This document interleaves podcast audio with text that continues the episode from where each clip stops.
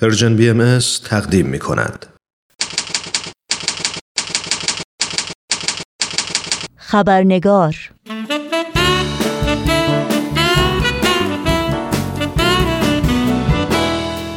دوستان خوب و دوستداران با وفای خبرنگار نوشین آگاهی هستم و با خوش آمد به شما خبرنگار این چهارشنبه را تقدیم می کنم. بخش گزارش ویژه این برنامه گفتگویی است با خانم بانی دوگال نماینده ارشد جامعه جهانی بهایی در سازمان ملل. و از اونجایی که این گفتگو تا حدی مفصل هست با پوزش از شما بخش سرخط خبرها رو در این برنامه خبرنگار نخواهیم داشت. و ما از جمله باورهای محوری و بنیادی آین بهایی که از زندگی فردی و اجتماعی پیروان اون تفکیک ناپذیره اصل یگانگی و وحدت عالم انسانی دوستی و معاشرت با جمیع اهل عالم و خدمت به نوع بشره. در آثار دیانت بهایی آموزه های این چنین زیاد میابیم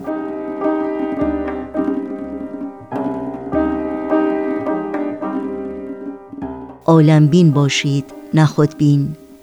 مظاهر الفت و محبت باشید و مطالع وحدت و موهبت. همتی کنید و زحمتی بکشید تا این عالم انسانی در جمیع مراتب ترقیات عظیم نماید.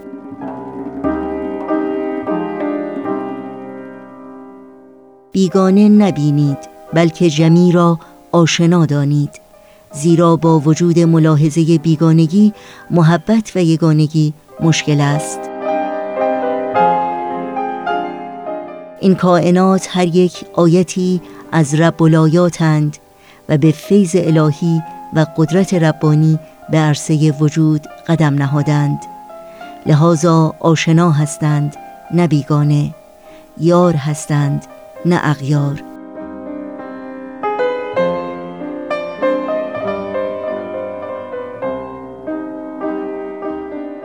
و در راستای تحقق این تعالیم هست که پیروان آین بهایی در سطوح محلی، ملی و بین المللی تلاش می کنند و گام بر می دارند و همکاری جامعه جهانی بهایی با سازمان ملل متحد از جمله این تلاش ها در سطح جهانی است.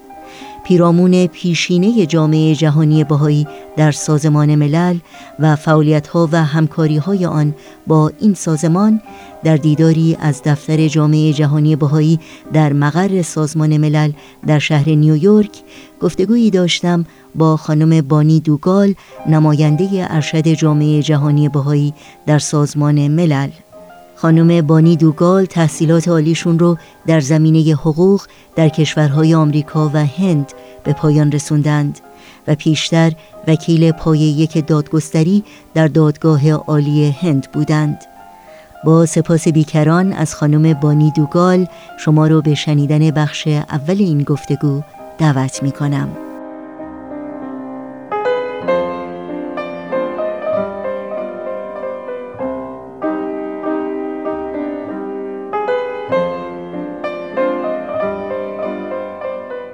Miss Bonnie Dugal, thank you so much for accepting my invitation. خانم بانی دوگال بسیار سپاسگزارم که دعوت من رو برای شرکت در این برنامه قبول کردین. Thank you, thank you Nushin for inviting me. ممنونم، ممنونم نوشین که من رو دعوت کردین. You have been with Baha'i International Community's office for شما سال هاست که در دفتر جامعه جهانی بهایی در سازمان ملل فعالیت می کنید. اگر ممکنه در آغاز این گفتگو در مورد تاریخچه این دفتر برای شنوندگانمون مطالبی رو بفرمایید. Sure. Um, I've been in this office for many years, but not from the very beginning. با کمال میل من مدت هاست که در این دفتر مشغول به کار هستم اما نه از آغاز تشکیل اون. دفتر جامعه جهانی بهایی مستقر در سازمان ملل در سال 1948 به ثبت رسمی این سازمان رسید. نمایندگی جامعه بهایی در سازمان ملل رو در اون زمان خانم میلدرید متحده بر عهده گرفتند. سپس در سال 1970 این دفتر در شورای اقتصادی و اجتماعی این سازمان به جایگاه مشورتی دست یافت و اینطور بود که ما تونستیم در تمامی گرد همایی های این شورا و سازمان های وابسته شرکت کنیم برای پروژه های اونها منابع مالی تخصیص بدیم و بیانیه های رسمی به صورت شفاهی و کتبی رو در این جلسات به ثبت برسونیم. UN conferences of the 1990s, and even before that, the First World uh, Conference on Women in Mexico City. از جمله در دو کنفرانس بزرگ سازمان ملل در دهه 1990 و حتی قبل از اون در کنفرانس های جهانی زنان ابتدا در شهر مکزیکو و سپس دومین کنفرانس در کوپنهاگ و سومین کنفرانس در نایروبی و کنفرانس پکن در 1995 شرکت کنیم.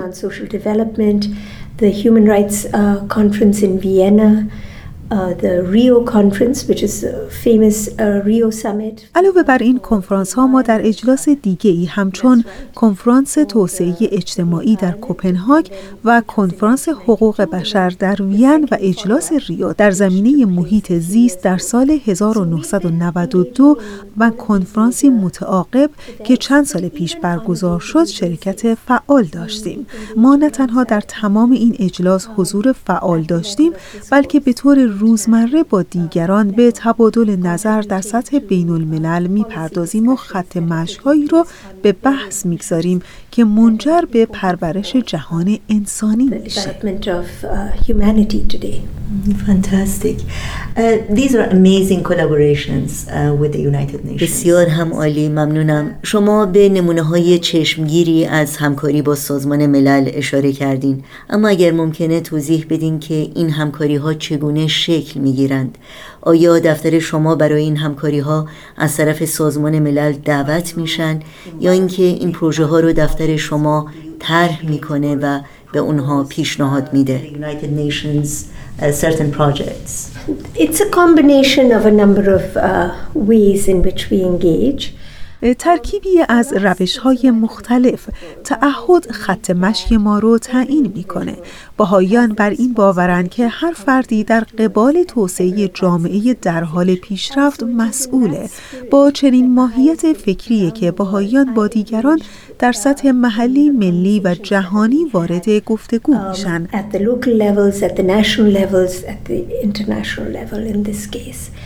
So we بنابراین ما به دنبال فرصتی می گردیم تا به صورت دو جانبه و یا در قالب ملاقات با اعضای جامعه مدنی مقامات سازمان ملل و یا کشورهای عضو دیدگاه های خودمون رو که برگرفته از آثار بهایی و تجربیات جامعه بهایی هستند در میون بگذاریم.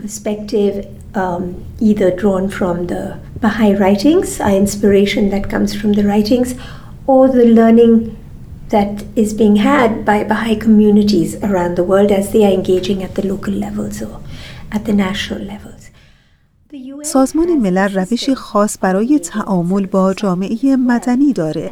در جلسات کمیسیون هایی مانند کمیسیون توسعه اجتماعی سازمان ملل و یا کمیسیون مقام زن که هر دو زیر مجموعه شورای اجتماعی و اقتصادی سازمان ملل هستند، جامعه مدنی که جایگاه مشورتی رو در این شورا داراست، حق مشاوره با کشورهای عضو و ارگانهای سازمان ملل رو داره.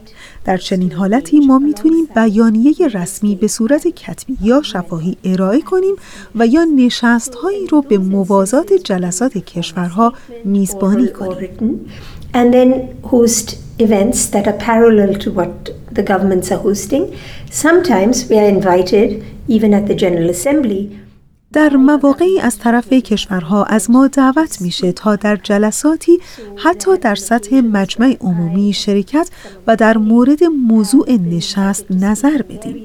بنابراین در مواقعی از من و یا همکارانم دعوت شده تا در مورد مسائلی مانند آزادی عقیده و مذهب، برابری جنسیتی، نقش جوانان، نقش دین در جامعه که موضوعاتی در حیطه توسعه اجتماعی و توسعه پایدار هستند نظر بدیم. روش های متعددی برای تعامل با دیگران در اختیار داریم.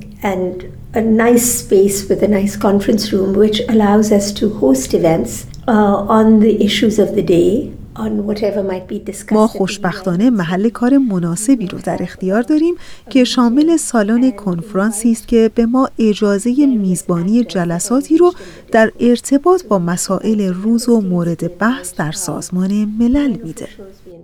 بنابراین ما نشستی رو شکل میدیم و از اشخاص و گروه های زینف مانند کشورهای عضو مقامات سازمان ملل اعضای جامعه مدنی و دانشگاهیان دعوت می‌کنیم تا به تبادل نظر بپردازند. ما خوشبختانه محیط مناسبی برای برپایی این همایش ها و آوردن گروه ها بر سر میز مشاوره در اختیار داریم.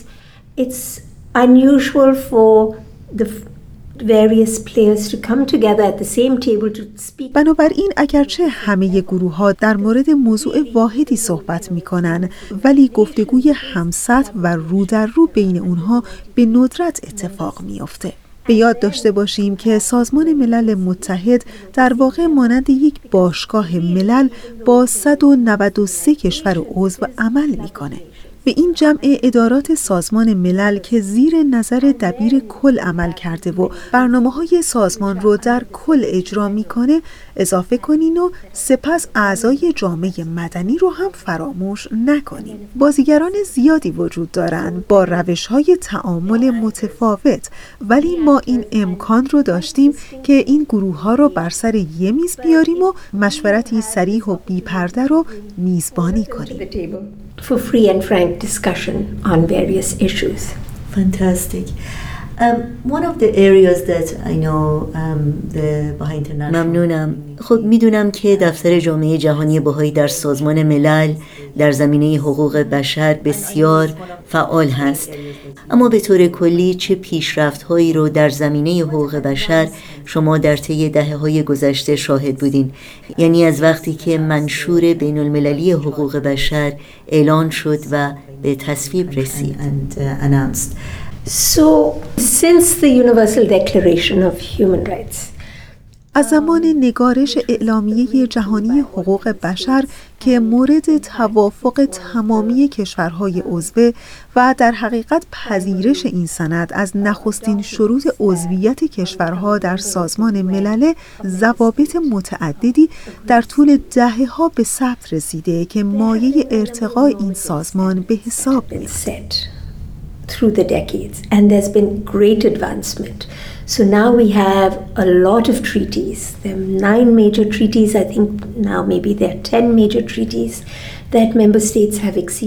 در حال حاضر نه و شاید ده عهدنامه عمده در سازمان ملل وجود داره که کشورها پذیرا شدن و در مراحل مختلف امضای اونها هستند. پیمان نامه حقوق کودک بیشترین توافق رو در میان کشورها جلب کرده و همه کشورها به جز یک یا دو کشور اون رو به امضا رسوندن. کنوانسیون رفع هر گونه تبعیض علیه زنان نمونه دیگه ای از این عهدنامه هاست یا کنوانسیون حقوق معلولین که از توافقات جدید سازمانه. و البته لایحه بین المللی حقوق بشر یا همون اعلامیه جهانی حقوق بشر به همراه میثاق بین المللی حقوق مدنی و سیاسی و همچنین میثاق بین المللی حقوق اقتصادی اجتماعی و فرهنگی. این پنج جنبه حقوقی یعنی مدنی، سیاسی، اقتصادی، اجتماعی و فرهنگی تمام زوایای حقوق بشر رو پوشش میدن. در این میان ضرورت تمرکز بر حقوق گروه های خاصی مانند زنان، کودکان و معلولین احساس شد همچنین کنوانسیون ملل متحد علیه شکنجه برای رفع شکنجه در سطح جهان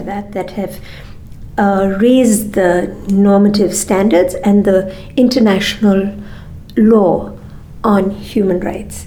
And these are agreed to by بنابراین کنوانسیون های متعددی به تصویب رسیده تا ضوابط لازم برای استقرار قوانین بین المللی حقوق بشر را ثبت و به امضای کثیری از کشورها برساند. با وجود تمام پیشرفت هایی که در این زمینه داشته ایم ما شاهد نقص فاحش حقوق بشر در سطح جهان هستیم. اگرچه همه کشورها متعهد به اجرای این قوانین ارزشمند حقوق بشر هستند اما کشوری در دنیا وجود نداره که مرتکب تخلف نشده باشه.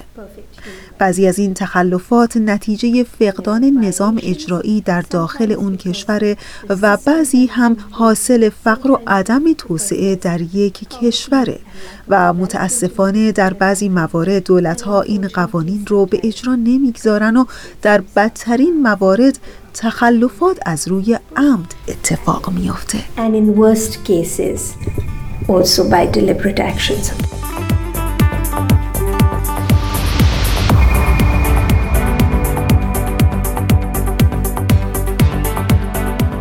همراهان خوب برنامه خبرنگار از رادیو پیام دوست برای شنیدن بخش دوم گفتگوی ما با خانم بانی دوگال از شما دعوت می کنم هفته آینده همین روز و همین ساعت با ما همراه باشید.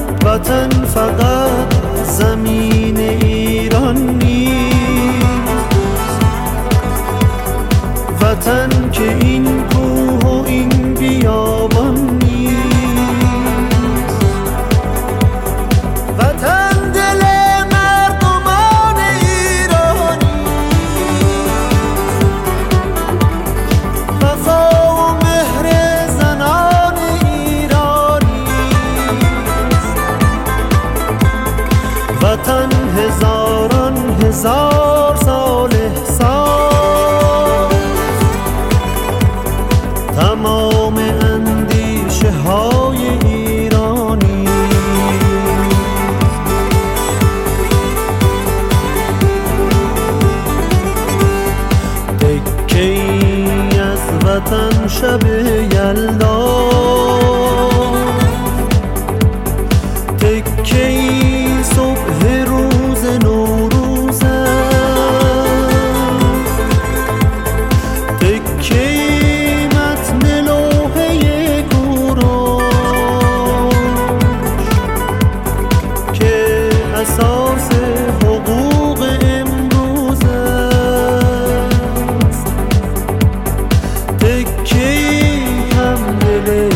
just